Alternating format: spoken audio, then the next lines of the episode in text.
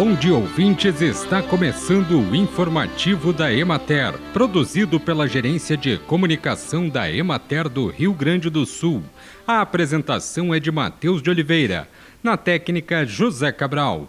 A colheita da soja teve prosseguimento e alcançou 4% da área cultivada na semana passada.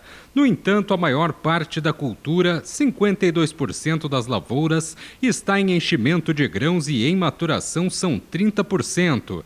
As lavouras colhidas ainda apresentam resultados entre 300 e 3 mil quilos por hectare, mantendo a grande amplitude da safra. No período entre 13 e 19 de março, novamente houve insuficiência de chuvas na maior parte do estado, o que nesta reta final de produção pode comprometer o enchimento de grãos e, consequentemente, a produtividade.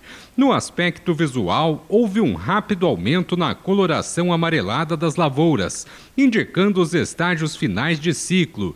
Entretanto, a maturação das lavouras apresenta-se de maneira desuniforme, sendo observadas em uma mesma planta vagens secas prestes a abrir e a perder os grãos por debulha natural, bem como vagens completamente verdes com grãos ainda em pleno crescimento. Em parte das lavouras em maturação é observada a retenção foliar com elevado número de folhas secas aderidas à planta, dando aspecto de maturação forçada devido à baixa umidade nos solos.